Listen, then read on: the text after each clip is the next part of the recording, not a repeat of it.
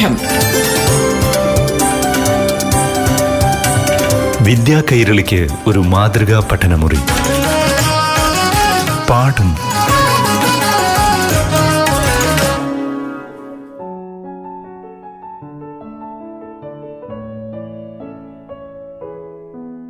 പ്രിയപ്പെട്ട കൂട്ടുകാരെ പാഠം ക്ലാസ്സിലേക്ക് എല്ലാവർക്കും സ്വാഗതം. ഇന്ന് ഏഴാം ക്ലാസ്സിലെ അടിസ്ഥാന ശാസ്ത്ര പാഠം കേൾക്കാം. ക്ലാസ് നയിക്കുന്നത് Palakkad Bhimanad government U P എസിലെ അധ്യാപിക സബിത എം. പ്രിയപ്പെട്ട കുട്ടികളെ എല്ലാവർക്കും നമസ്കാരം. എന്താ പരീക്ഷയൊക്കെ തുടങ്ങിയില്ലേ? നന്നായി എഴുതുന്നുണ്ടല്ലോ. സയൻസ് പഠിച്ചു തുടങ്ങിയോ? ഇന്ന് നമ്മൾ പാഠം ക്ലാസ് മുറിയിൽ റിവിഷൻ നടത്തുന്നത് നിർമ്മലമായ പ്രകൃതിക്കായി എന്ന ആറാം അധ്യായമാണ്. വളരെ എളുപ്പത്തിൽ പഠിച്ചെടുക്കാൻ കഴിയുന്ന ഒരു പാഠഭാഗമാണിത്. നമുക്ക് യൂണിറ്റിലൂടെയൊന്ന് ഓടിച്ചു പോയാലോ? മണ്ണ് വായു ജലം എന്നീ അടിസ്ഥാന ഘടകങ്ങളില്ലാതെ ഭൂമിയിൽ ജീവൻ നിലനിൽക്കില്ല. അതുകൊണ്ട് തന്നെ വളരെ അമൂല്യമായി സൂക്ഷിക്കേണ്ട പ്രകൃതി വിഭവങ്ങളാണ് മണ്ണ് വായു ജലം എന്നിവ. നമ്മുടെ പഴയ തലമുറ ഇവയുടെ പ്രാധാന്യം തിരിച്ചറിഞ്ഞുകൊണ്ട് തന്നെ പ്രകൃതിയിലേക്ക് ഇറങ്ങിയിരുന്നു. എന്നാൽ ഇന്നത്തെ ഉപഭോഗ സംസ്കാരം ഉയർന്ന തോതിലുള്ള പ്രകൃതി ചൂഷണത്തിന് കാരണമായി തീരുന്നുണ്ട്. ജീവന്റെ നിലനിൽപ്പിന് ആധാരമായ അടിസ്ഥാന ഘടകങ്ങളിൽ ഒന്നാണ് മണ്ണ്. ഈ പാഠത്തിൽ ആദ്യം നാം മനസ്സിലാക്കിയതും മണ്ണിന്റെ പ്രത്യേകതകളും മണ്ണ് മലിനമാകുന്ന സാഹചര്യങ്ങളും മലിനമാകാതിരിക്കാനുള്ള പരിഹാര മാർഗങ്ങളുമായിരുന്നു മണ്ണുമായി ബന്ധപ്പെട്ട ഒരുപാട് പരീക്ഷണങ്ങളും ഈ യൂണിറ്റിലൂടെ നിങ്ങൾ ചെയ്തു നോക്കി. ആദ്യം ചെയ്ത പരീക്ഷണം ഏതായിരുന്നു? മണ്ണിൽ എന്തെല്ലാം ഘടകങ്ങൾ അടങ്ങിയിട്ടുണ്ട് എന്ന് കണ്ടെത്തുന്നതിനായുള്ള പരീക്ഷണമാണ് ആദ്യം ചെയ്തത്. ഓർക്കുന്നുണ്ടോ? ഒരു ജാറിന്റെ പകുതിയോളം തോട്ടത്തിലെ മണ്ണെടുത്തു നിറയെ വെള്ളമൊഴിച്ച് ഒരു കമ്പ് കൊണ്ട് ഇളക്കി അല്പസമയം അതിന് ഊറാൻ അനുവദിച്ചു. മണ്ണിൽ എന്തെല്ലാം ഘടകങ്ങൾ നിങ്ങൾ കണ്ടെത്തി? വലിയ തരികളുണ്ട് ജൈവാംശമുണ്ട് ചളിയുണ്ട്. അല്ലെ? ചെറിയ ക്ലാസ്സിൽ മണ്ണിൽ വായു അടങ്ങിയിട്ടുണ്ട് എന്നൊരു പരീക്ഷണവും നിങ്ങൾ ചെയ്തിരുന്നു. അപ്പോൾ മണ്ണിൽ വായുണ്ട് വലിയ തരികളുണ്ട് ജൈവാംശമുണ്ട് ചളിയുണ്ട്. ഇനി അടുത്ത പരീക്ഷണം എന്തായിരുന്നു? മണ്ണിൽ ജലാംശം അടങ്ങിയിട്ടുണ്ടോ എന്ന് കണ്ടെത്തുന്നതിനും ഒരു പരീക്ഷണം ചെയ്തു. സ്കൂൾ പരിസരത്തെ മണ്ണ് ഒരു ബോയിലിംഗ് ട്യൂബിലെടുത്ത് ബോയിലിംഗ് ട്യൂബിന്റെ വായ്ഭാഗം അല്പം പഞ്ഞി വെച്ച് അടച്ച് സ്പിരിറ്റ് ലാമ്പ് ഉപയോഗിച്ച് കുറച്ചു സമയം ചൂടാക്കി. എന്നിട്ട് അതിനെ തണുക്കാൻ അനുവദിച്ചു. ബോയിലിംഗ് ട്യൂബിന്റെ ഉൾവശത്ത് ജലാംശം കണ്ടിരുന്നില്ലേ? അപ്പോൾ എന്ത് മനസ്സിലാക്കാം? മണ്ണിൽ ജലാംശം അടങ്ങിയിട്ടുണ്ടെന്ന്. എല്ലാതരം മണ്ണിലും ജലാംശത്തിന്റെ അളവ് ഒരുപോലെയായിരുന്നു. അല്ലല്ലോ? സൂര്യപ്രകാശത്തിന്റെ ലഭ്യതയനുസരിച്ച് ജലാംശത്തിന്റെ അളവിലും വ്യത്യാസം ഉണ്ട് എന്ന് നിങ്ങൾ കണ്ടെത്തിയിരുന്നു. ഓക്കെ വെരി ഗുഡ് ഇനി മൂന്നാമതായി ചെയ്ത പരീക്ഷണം ഏതായിരുന്നു? ഏതു തരം മണ്ണിനാണ് ജലാകിരണ ശേഷി കൂടുതലുള്ളത് എന്നാണ് അടുത്തത് നിങ്ങൾ കണ്ടെത്തിയത്. പാടത്തു നിന്നെടുത്ത മണ്ണ് പറമ്പിലെ മണ്ണ് മണൽ എന്നിവ വെവ്വേറെ എടുത്ത് നന്നായി ഉണക്കി. അല്ലെ? ഒരു ഫിൽട്ടർ പേപ്പർ കോണാകൃതിയിൽ മടക്കി ഫണലിൽ വെച്ചു. ഫണൽ ബീക്കറിൽ വെച്ചു. ഒരു കപ്പിൽ പകുതിയോളം മണൽ അളന്നെടുത്ത് ഫണലിലിട്ടു ഇതുപോലെ മറ്റു മണ്ണും അളന്ന് ഫണലിലിട്ടു എന്നിട്ട് ഡ്രോപ്പർ ഉപയോഗിച്ച് ഫണലിലേക്ക് തുള്ളി തുള്ളിയായി ജലമൊഴിച്ചു ഓർക്കുന്നുണ്ടോ പരീക്ഷണം? ഏത് മണ്ണിൽ നിന്നാ വളരെ വേഗത്തിൽ വെള്ളം ബീക്കറിലേക്ക് വീണത്? മണലിൽ നിന്നായിരുന്നു. അല്ലേ? മണലിൽ നിന്ന് ആദ്യം വെള്ളം പുറത്തേക്ക് വന്നത് എന്തുകൊണ്ടാണ്? മണലിന് ജൈവാംശം വളരെ കുറവാണ്. അപ്പോൾ ജൈവാംശം കൂടിയ മണ്ണിന്റെ പ്രത്യേകത എന്താണ്? ജൈവാംശം കൂടുതലുള്ള മണ്ണ് ഇരുണ്ടതായിരിക്കും. ഈ മണ്ണിന് ജലാകിരണ ശേഷിയും കൂടുതലായിരിക്കും.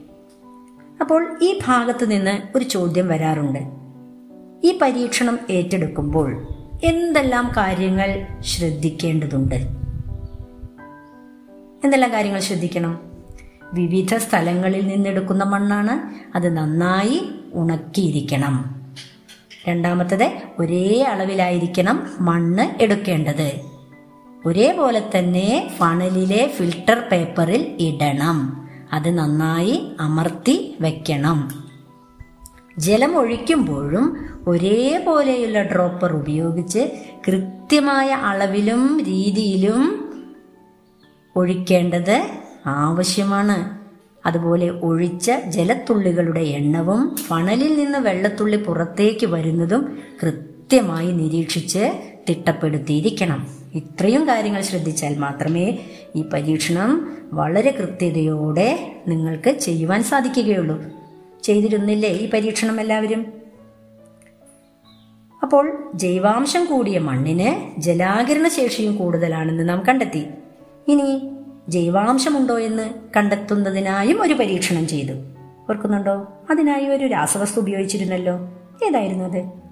ആർക്ക് പറയാം? Yes hydrogen peroxide.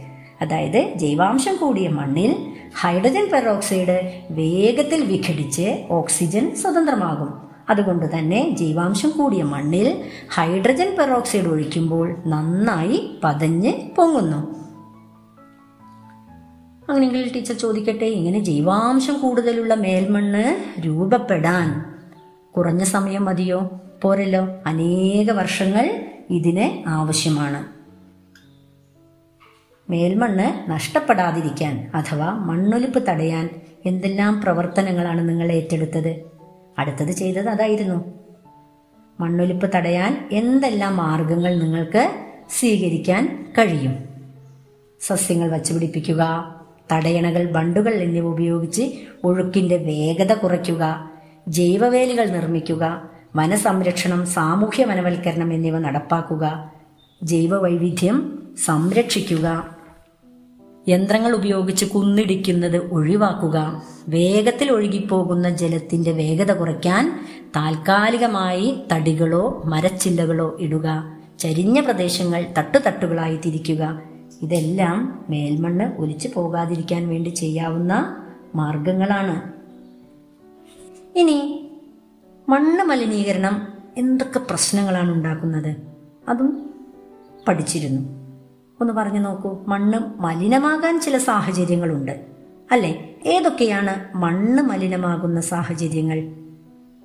വ്യാവസായികമായി ഉണ്ടാകുന്ന ഖര ദ്രവ മാലിന്യങ്ങൾ മണ്ണിൽ നിക്ഷേപിക്കുന്നത് ആസിഡ് മഴ മണ്ണിലെത്തുന്നത് അശാസ്ത്രീയമായ കാർഷിക പ്രവർത്തനങ്ങൾ അശാസ്ത്രീയമായ വളപ്രയോഗം ഗാർഹിക മാലിന്യങ്ങൾ അലക്ഷ്യമായി നിക്ഷേപിക്കുന്നത് അണുവികിരണ സാധ്യതയുള്ള പദാർത്ഥങ്ങൾ മണ്ണിലെത്തുന്നത് മലിനജലം മണ്ണിൽ ആഴ്ന്നിറങ്ങുന്നത്. ഏറ്റവും പ്രധാനം പ്ലാസ്റ്റിക് വസ്തുക്കൾ മണ്ണിൽ നിക്ഷേപിക്കുന്നത്. ഇലക്ട്രോണിക് മാലിന്യങ്ങൾ മണ്ണിലേക്ക് തള്ളുന്നത്. തുടങ്ങി ഒട്ടനവധി കാരണങ്ങൾ മണ്ണ് മലിനമാക്കുന്നുണ്ട്. ഇനി മണ്ണ് മലിനീകരണം ഉണ്ടാക്കുന്ന പ്രത്യാഘാതങ്ങളെക്കുറിച്ചും നാം മനസ്സിലാക്കി. ഒന്ന് ഓർത്തെടുത്ത് നോക്കൂ. എന്തൊക്കെ പ്രത്യാഘാതങ്ങളാണ് മണ്ണ് മലിനീകരണം ഉണ്ടാക്കുന്നത്? ഒന്ന് മണ്ണ് മണ്ണല്ലാതാകുന്നു എന്ന് പറഞ്ഞാൽ മണ്ണിന്റെ സ്വാഭാവിക ഘടന തന്നെ നശിക്കുന്നു. അതുപോലെ രാസകീടനാശിനികൾ മണ്ണിൽ കലരുന്നത് പരിസ്ഥിതി പ്രശ്നങ്ങൾക്ക് കാരണമാകുന്നു. മാലിന്യങ്ങളിൽ നിന്നുണ്ടാകുന്ന മീഥേൽ വാതകം ആഗോള താപനത്തിന് കാരണമാകുന്നു കൂടാതെ ചെടികളുടെ വളർച്ച മണ്ണിന്റെ ഫലപുഷ്ടി മണ്ണിലുള്ള വിഷമയമായ പൊടിപടലങ്ങൾ അന്തരീക്ഷത്തിൽ ഉണ്ടാക്കുന്ന ആരോഗ്യ പ്രശ്നങ്ങൾ മണ്ണിലെ സൂക്ഷ്മജീവികളുടെ നാശനം ഇതെല്ലാം മണ്ണ് മലിനീകരണത്തിന്റെ പ്രത്യാഘാതങ്ങളാണ്. ഇനി ഇതിന് പരിഹാരങ്ങളും നാം തന്നെ കണ്ടെത്തി. ഓർക്കുന്നുണ്ടോ? എന്താ പരിഹാരം? ഒന്ന് മണ്ണ് സംരക്ഷിക്കുന്നതിനുള്ള പ്രവർത്തനങ്ങളിൽ നാം ഓരോരുത്തരും പങ്കാളികളാവുക. അത് തന്നെയാണ് ഏറ്റവും ആദ്യം ചെയ്യേണ്ടത്. അതുപോലെ തന്നെ മാലിന്യ നിർമാർജനം എന്നുള്ളത് ഉറവിടത്തിൽ തന്നെ അതിന്റെ സംസ്കരണം നടത്തുക. അതുപോലെ മലിനീകരണ നിയന്ത്രണ നിയമങ്ങൾ അനുസരിക്കുക. ബോധവൽക്കരണ പ്രവർത്തനങ്ങൾ ആവിഷ്കരിച്ച് നടപ്പിലാക്കുക. ഇതൊക്കെയാണ് അതിന്റെ പരിഹാര മാർഗങ്ങളായിട്ട് നാം പഠിച്ചു വെച്ചത്. പഠിച്ചു വെക്കുക മാത്രമല്ല ഇത് നാം നിത്യജീവിതത്തിൽ പാലിക്കുക കൂടി ചെയ്യണം. അപ്പോൾ ഈ ഭാഗത്തു നിന്ന് ചോദിക്കാവുന്ന ഒരു ചോദ്യമാണ് മണ്ണ് മലിനമാകുന്ന സാഹചര്യങ്ങൾ ഏതൊക്കെയാണ്? അതിനെന്തെല്ലാം പ്രത്യാഘാതങ്ങളുണ്ട്? അതിനെന്തെല്ലാം പരിഹാര മാർഗങ്ങളാണ് നിങ്ങൾക്ക് നിർദ്ദേശിക്കാനുള്ളത്? ആ പരിഹാര മാർഗത്തിലെ ഏതെങ്കിലും ഒരു ബോധവൽക്കരണ പ്രവർത്തനമാണെങ്കിൽ അതിനനുസരിച്ച് ഒരു പോസ്റ്റർ നിർമ്മിക്കുകയോ നോട്ടീസ് തയ്യാറാക്കുകയോ ചെയ്യുക എന്ന രീതിയിലുള്ള ചോദ്യങ്ങളാണ് ഈ ഭാഗത്തു നിന്നും വരാനിടയുള്ളത്. മണ്ണിനെക്കുറിച്ച് മനസ്സിലാക്കി കഴിഞ്ഞില്ലേ? പാഠം. വിദ്യാ കൈരളിക്ക് ഒരു മാതൃകാ പഠനമുറി. പാഠം ഒരിടവേളയ്ക്ക് ശേഷം തുടരും.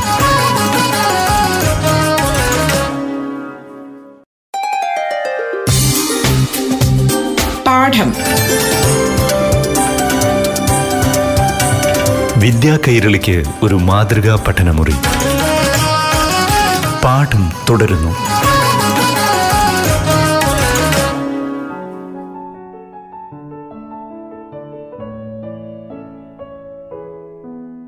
മണ്ണ് എങ്ങനെയെല്ലാം സംരക്ഷിക്കാമെന്ന് നാം മനസ്സിലാക്കി.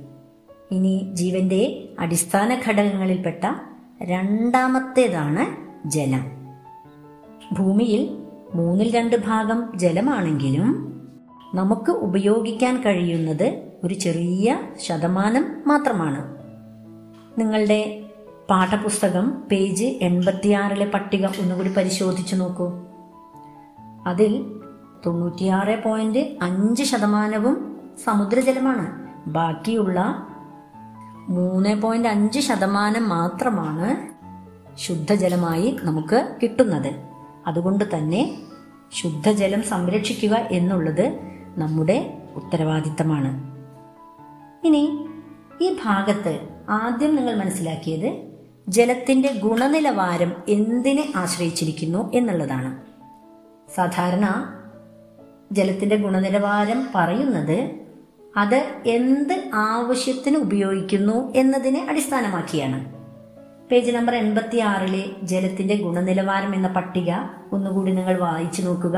ആ ഭാഗത്ത് നിന്ന് രണ്ട് ചോദ്യങ്ങളാണ് സാധാരണ യു എസ് എസ് പോലെയുള്ള പരീക്ഷകൾക്കൊക്കെ ചോദിക്കാറുള്ളത്.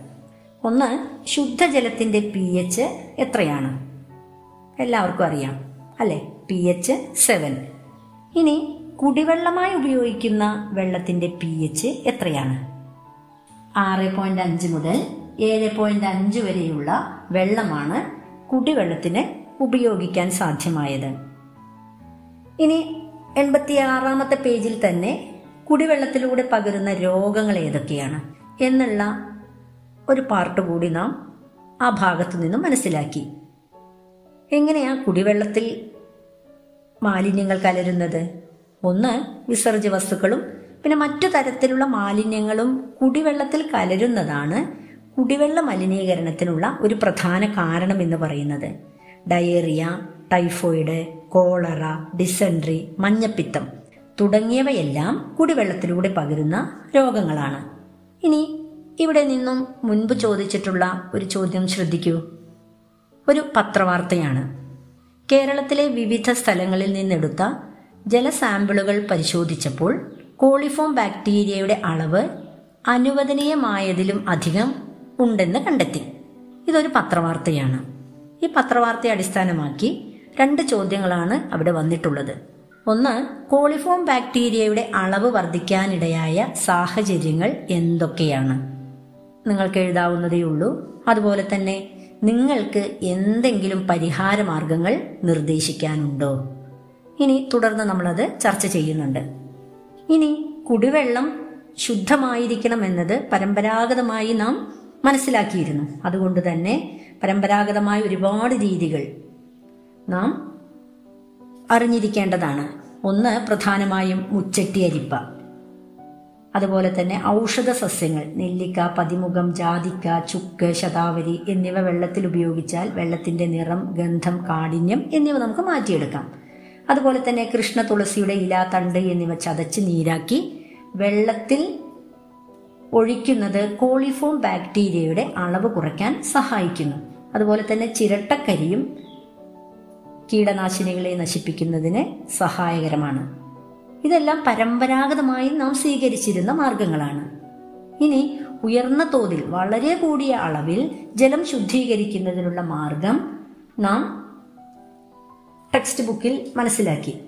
പേജ് നമ്പർ എൺപത്തിയേഴിൽ ആ ചിത്രം ഓർക്കുന്നുണ്ടോ? ശുദ്ധീകരണശാലകളിൽ എങ്ങനെയാണ് ജലം ശുദ്ധീകരിച്ചു വരുന്നതെന്ന്? അതിന് പ്രധാനമായും എത്ര ഘട്ടങ്ങളുണ്ടായിരുന്നു? ആറ് ഘട്ടം അല്ലേ? എൺപത്തിയെട്ടാമത്തെ പേജ് എടുത്ത് നോക്കൂ. ഏതൊക്കെയായിരുന്നു ആ ഘട്ടം? Aeration coagulation clariflocculation filtration chlorination പിന്നെ സംഭരണം. അപ്പം ഇവിടെ ഫിൽട്ടർ ചെയ്തു വരാൻ അഥവാ ജലത്തെ അണുവിമുക്തമാക്കാൻ ഉപയോഗിച്ച വസ്തുക്കൾ ഏതൊക്കെയായിരുന്നു? ക്ലോറിൻ വാതകം അല്ലെങ്കിൽ ബ്ലീച്ചിങ് പൗഡറോ ആണ് ഉപയോഗിച്ചിരുന്നത്. അതൊരു ചോദ്യമായിട്ട് ഒരു പ്രാവശ്യം വന്നിട്ടുണ്ട്. അതേപോലെ തന്നെ ജലശുദ്ധീകരണശാലയിൽ നടക്കുന്ന പ്രധാനപ്പെട്ട ഒരു പ്രവർത്തനമാണ് കൊയാഗുലേഷൻ എന്ന് പറയുന്നത്. ജലത്തിൽ കലർന്നു കിടക്കുന്ന ഖരപദാർത്ഥങ്ങളെ അടിയിക്കുന്നതിന് വേണ്ടി ചേർക്കുന്ന രാസവസ്തു ഏത്? ഏതായിരുന്നു? ആലം എന്ന് പറയുന്ന ഒരു രാസവസ്തുവാണ് ചേർത്തിരുന്നത്. അപ്പോൾ ആ ഭാഗം ഒന്ന് നന്നായിട്ട് അതിന്റെ ചിത്രീകരണവും അത് കൃത്യമായിട്ടൊരു ഫ്ലോ ചാർട്ട് പോലെ എഴുതാൻ നിങ്ങൾ പഠിക്കുക. ഇനി അതേപോലെ തന്നെ വീടുകളിൽ ഉപയോഗിക്കുന്ന പ്യൂരിഫയറുകളിൽ ജലശുദ്ധീകരണത്തിനായി ഉപയോഗിക്കുന്നത് അൾട്രാ വയലറ്റ് രശ്മികളെ കടത്തിവിട്ടാണ്. അപ്പോൾ ജലശുദ്ധീകരണത്തിന് എന്തെല്ലാം മാർഗങ്ങൾ സ്വീകരിക്കാം എന്നുള്ളതിനെ കുറിച്ച് ഒരു ധാരണ നിങ്ങൾക്ക് കിട്ടിയെന്ന് വിചാരിക്കുന്നു. ജലം മലിനമാകുന്ന സാഹചര്യങ്ങൾ ഏതൊക്കെയായിരുന്നു? ഒന്ന് ഓർത്തു നോക്കൂ.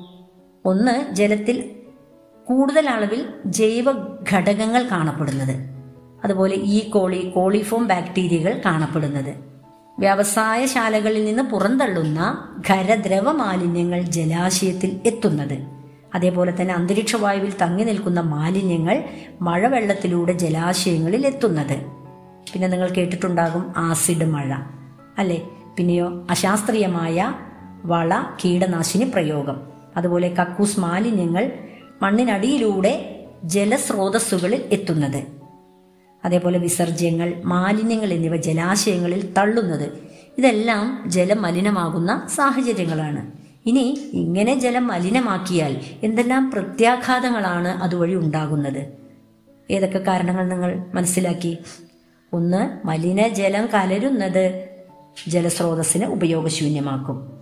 പിന്നെയോ ജലത്തിലെ രോഗാണുക്കളുടെ സാന്നിധ്യം ജലജന്യ രോഗങ്ങൾക്ക് കാരണമായി തീരും അതുപോലെ തന്നെ നിശ്ചിത അളവിൽ കൂടുതൽ രാസവസ്തുക്കൾ ജലത്തിൽ കാണപ്പെടുന്നത്. ക്യാൻസർ ശ്വാസകോശ രോഗങ്ങൾ നാഡീവ്യൂഹങ്ങൾ ബലക്ഷയം എന്നിവയ്ക്ക് കാരണമായി തീരും ഏറ്റവും പ്രധാനം വൈകല്യമുള്ള കുട്ടികൾ ഉണ്ടാകുന്നു എന്നുള്ളതാണ്.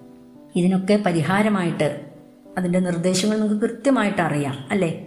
ഉറവിടത്തിൽ തന്നെ മാലിന്യ സംസ്കരണം നടത്തുക അഴുക്കുവെള്ളം ശാസ്ത്രീയമായി സംസ്കരിച്ച് കൃഷിക്ക് ഉപയോഗിക്കുക കക്കൂസ് മാലിന്യങ്ങളും മറ്റും ജലാശയത്തിൽ തള്ളാതിരിക്കുക കക്കൂസും ടാങ്കും കിണറും തമ്മിൽ പതിനഞ്ച് മീറ്ററെങ്കിലും അകലം പാലിക്കുക. തുടങ്ങി ഒരുപാട് പരിഹാരമായിട്ട് ഒരുപാട് കാരണങ്ങൾ നമുക്ക് നിർദ്ദേശിക്കാവുന്നതാണ്.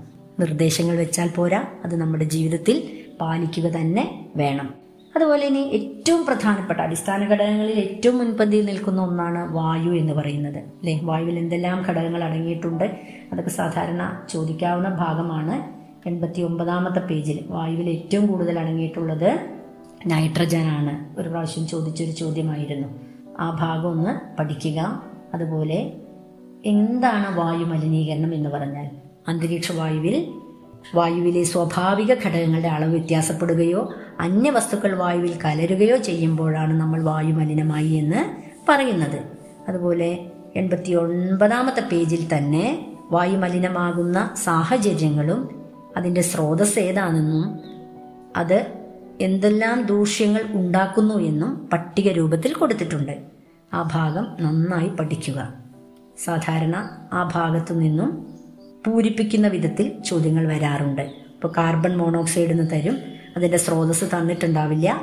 ഇത് മനുഷ്യ ശരീരത്തിലെ ഹീമോഗ്ലോബിനുമായി ചേർന്ന് കാർബോക്സി ഹീമോഗ്ലോബിൻ ഉണ്ടാകുന്നു.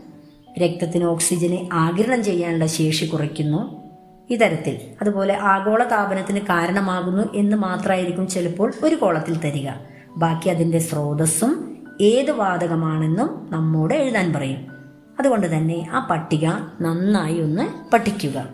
നമ്മൾ നേരത്തെ സൂചിപ്പിച്ച പോലെ തന്നെ മണ്ണ് മലിനമാകുന്ന സാഹചര്യങ്ങൾ ജലം മലിനമാകുന്ന സാഹചര്യങ്ങൾ നാം മനസ്സിലാക്കി. അതുപോലെ തന്നെ വായു മലിനമാകുന്ന ഒരുപാട് സാഹചര്യങ്ങളുണ്ട്. ഒന്നാമത്തത് വ്യവസായശാലകളിൽ നിന്ന് പുറന്തള്ളുന്ന വാതകങ്ങളും പൊടിപടലങ്ങളും തന്നെയാണ്.